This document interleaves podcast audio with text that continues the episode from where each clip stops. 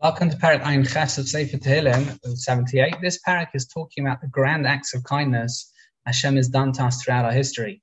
There's a focus on Yetzias Mitzrayim. It's interesting, the Mepharshim talk about here the plagues that are mentioned, they're actually not in the same order as in the Torah. Um, and the Mepharshim talk about why. Uh, Hashem provides food, water, and man for Klal from the desert. He settles them out Israel. But throughout the period, we rebelled, we complained, we weren't loyal. We took that kindness and we didn't fully go with it.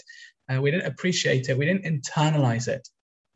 Uh, despite widespread idolatry, Hashem had compassion, didn't destroy us, although He did allow us to be defeated by our enemies, caused great humiliation. The Aron was captured. The Radak says here on Pasuk Samachvav a mention of the Aron. David says these events must be passed from father to son across generations, parent to child, to remind every generation to remain devoted to Hashem.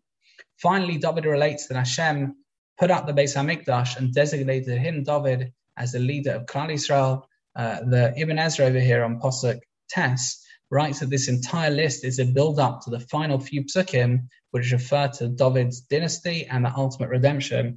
All of that history, all of that is just a is a way of, of building up, a way of building up um, to the fact that history will reach its peak. It will reach a time of family. David HaMelech's family, his dynasty, will have Moshiach, and the achieving the realization, the actualization of what this world needs to achieve.